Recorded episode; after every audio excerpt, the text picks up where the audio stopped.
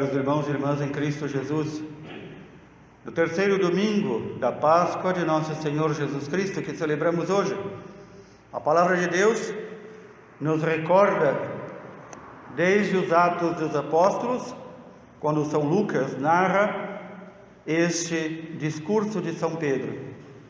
Um discurso que não vem para recriminar o povo hebreu porque condenou o Filho de Deus, mas coloca as coisas em pratos limpos, como nós costumamos dizer.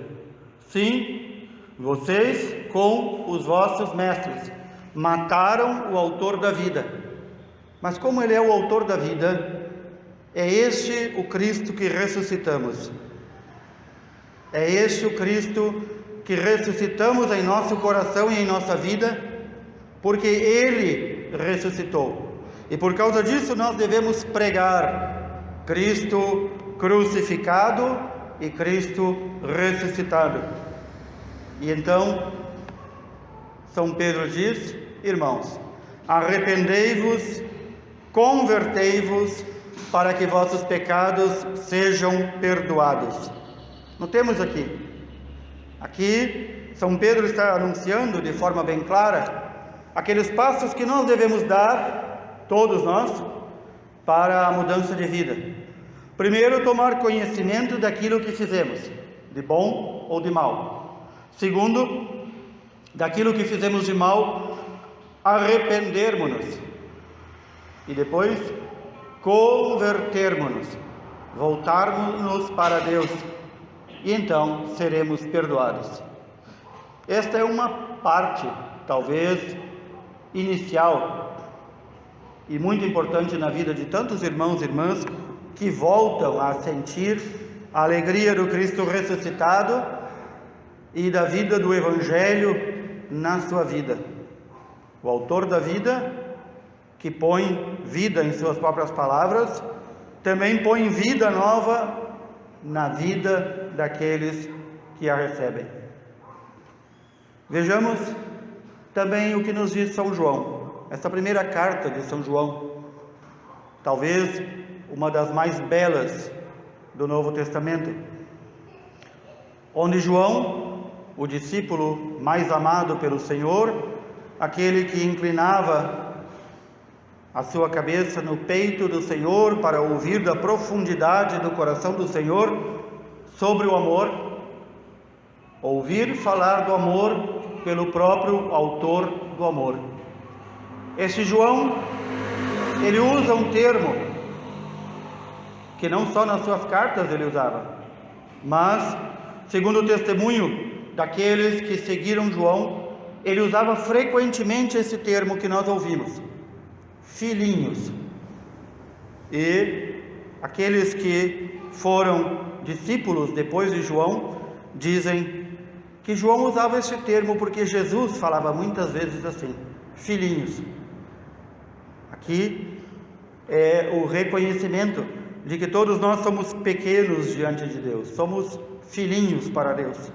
E como filhinhos, crianças de colo, devemos ser nutridos, alimentados, educados e muitas vezes também educados de uma forma mais bruta para que aprendamos. Não se deixe uma criança de colo, pequena, fazer tudo o que quer, ou a não ser que se queira criar um monstrinho.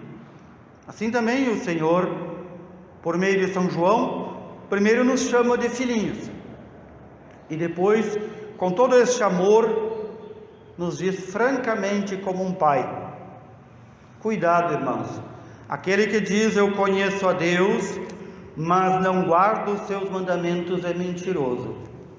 Esse tema de dizer mentiroso, de assim adjetivar aqueles que da boca para fora falam de Deus, é muito recorrente nesta primeira carta de São João. Nós ouvimos hoje. Aqueles que dizem amar a Deus, mas não guardam os seus mandamentos, são mentirosos. Mais adiante, São João vai dizer: aquele que diz que ama a Deus, mas não ama o seu irmão, não ama o próximo, é mentiroso. E São João vai dizer assim várias vários momentos em nossas vidas em que nós não passamos de mentirosos. Isso é bom tomar conhecimento. Nós somos mentirosos. Nós não mantemos a palavra. Nós não mantemos os juramentos. Nós não mantemos nem aquilo que prometemos. Nós somos mentirosos. Nós somos falhos. E nós muitas vezes dizemos: Conheço a Deus, amo a Deus. Tempos atrás, recebi um grupo de jovens que uma vez por ano ou uma vez na vida fazem uma confissão para participar de um curso. Aí lembram que tem que fazer confissão.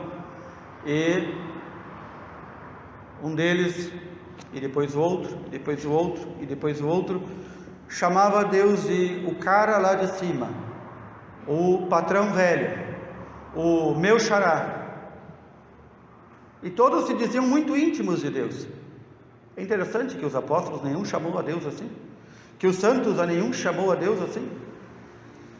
Então a gente vê aqui a ignorância, a ignorância de achar que conhece a Deus. Se nós não conhecemos a Sagrada Escritura, se nós não conhecemos os mandamentos, não procuramos colocá-los em prática, que conhecimento nós temos de Deus? Não temos nem o conhecimento da intimidade de Deus, nem Deus vive conosco, porque Deus não vive num mentiroso, mas também não temos nem o mais elementar conhecimento, que é o conhecimento intelectual. Eu diria que até os animais irracionais e as plantas e o universo material conhecem mais a Deus do que estas pessoas.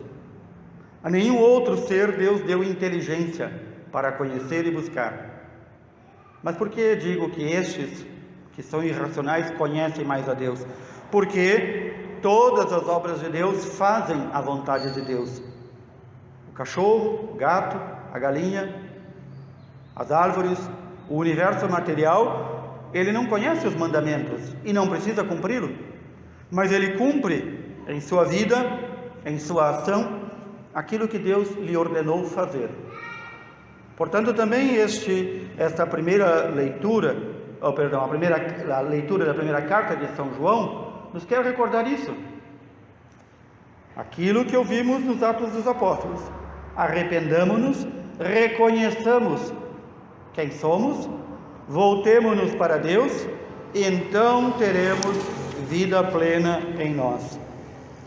Esta vida plena, que o Senhor, após a sua ressurreição, se manifesta naquele momento de encontro com os discípulos de Emaús, ouvimos durante a semana, nas leituras da Santa Missa.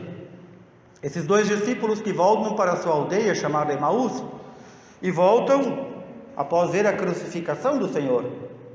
Voltam cabisbaixos, voltam como que derrotados, dizendo: Esperávamos tanto de Jesus e ele morreu numa cruz. Então o Senhor se faz presente no caminho com eles, finge que vai para outro lugar e espera o convite deles para passar a noite com eles na sua aldeia. E eles entram na aldeia de Emaús e eles não reconhecem o Senhor. E o Senhor, durante todo o tempo, explica as Escrituras. Notemos aqui, irmãos, esse movimento de explicar as Escrituras. Pegar uma Bíblia e ler de qualquer forma, qualquer um faz. Tanto isso nos prova que qualquer um funda uma igreja e se autodenomina pastor, bispo, presbítero, apóstolo, qualquer coisa.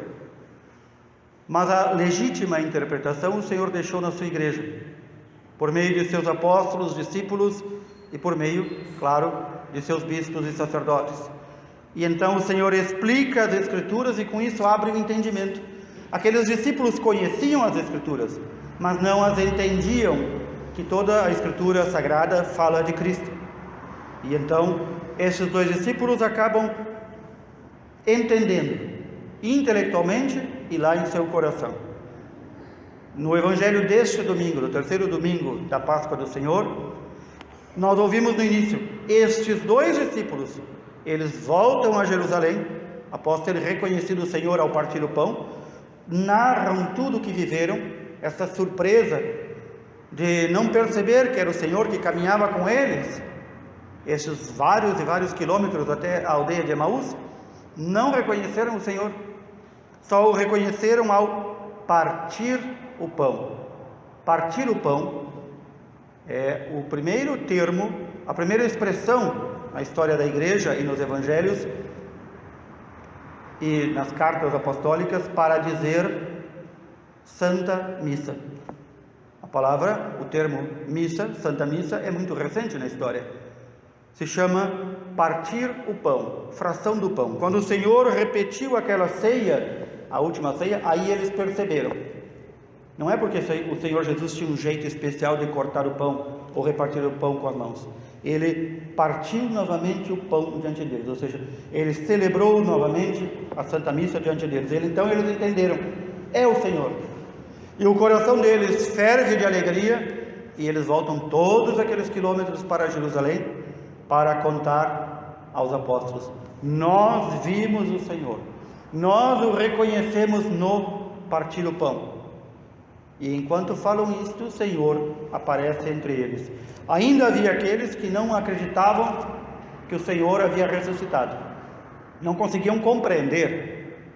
E havia também entre aqueles que, dentro do ambiente da cultura dos hebreus, acreditassem que talvez aquilo fosse um fantasma do Senhor, uma imagem do Senhor.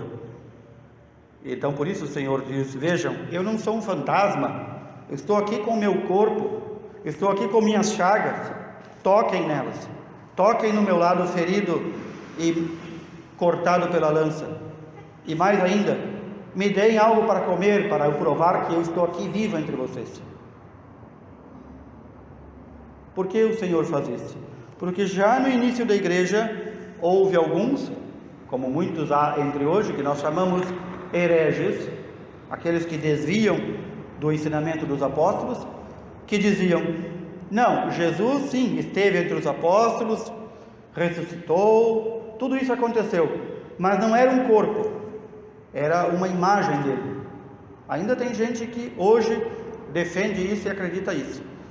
Não leu o Evangelho, não leu o que os apóstolos nos ensinaram. Ele diz: Tendes aqui alguma coisa para comer? Vejam, fantasma não come, fantasma não bate ninguém. Se as pessoas, os cristãos realmente lessem esse trecho do Evangelho, não iam ter medo de fantasma. Como tem tanta gente aí que foi formado entre as heresias espírita e umbandística e outras coisas que tem medo de fantasma, medo de espíritos. Espírito vai fazer o quê? Fantasma vai fazer o quê? Se não tem corpo. Mas o Senhor aqui não é um espírito. O Senhor aqui não é um fantasma. É o Senhor ressuscitado que come e convive entre eles. E então o Senhor diz: Agora vou abrir o entendimento de vocês para as Escrituras. Toda a lei, todos os profetas, toda a Sagrada Escritura fala de mim. Vocês a conhecem? Sim, mas não entendem. Pois agora vão passar a entender. E então, São Lucas narra: então naquele momento Jesus abriu a inteligência dos discípulos para entenderem as Escrituras. Saber as Escrituras de cor, até um papagaio aprende. Citar versículos e trechos fora do contexto, até uma criança recém falando bem aprende. Entender as Escrituras é um dom que nos vem de Deus e que nós precisamos receber e mais, pedir a Deus que nós entendamos as Escrituras. Sagrada Escritura não é um livro para ter aberto em casa para bonito. Como tantas vezes quando visito uma casa vejo lá tem o Salmo 90, porque alguém disse que tendo o Salmo 90 a casa está protegida. Quer dizer, se for o 91 ou 89 não protege. Isto é bobagem. A palavra de Deus tem que estar sim na nossa casa, em lugar de destaque, lá onde nós rezamos, para que todos os dias nós leiamos, como diz o Papa Francisco, nem que seja um parágrafo, um trechinho, todos os dias, sem exceção. Mas sem, não sem antes rezar e pedir a assistência do Espírito Santo para que nos explique as Escrituras e não nos deixe assim interpretar por conta própria. Então, este, queridos irmãos e irmãs, eu diria, é o grande dom que nós devemos pedir neste terceiro domingo da Páscoa do Senhor. Que o Senhor nos abra o entendimento para a Sua palavra. Que o Senhor crie em nós este amor entranhado à Sua palavra. Que o Senhor nos abra o nosso coração e o nosso entendimento para plenamente entender as Escrituras e colocá-la em prática. Que assim o Senhor nos ajude. Louvado seja nosso Senhor Jesus Cristo. Amém.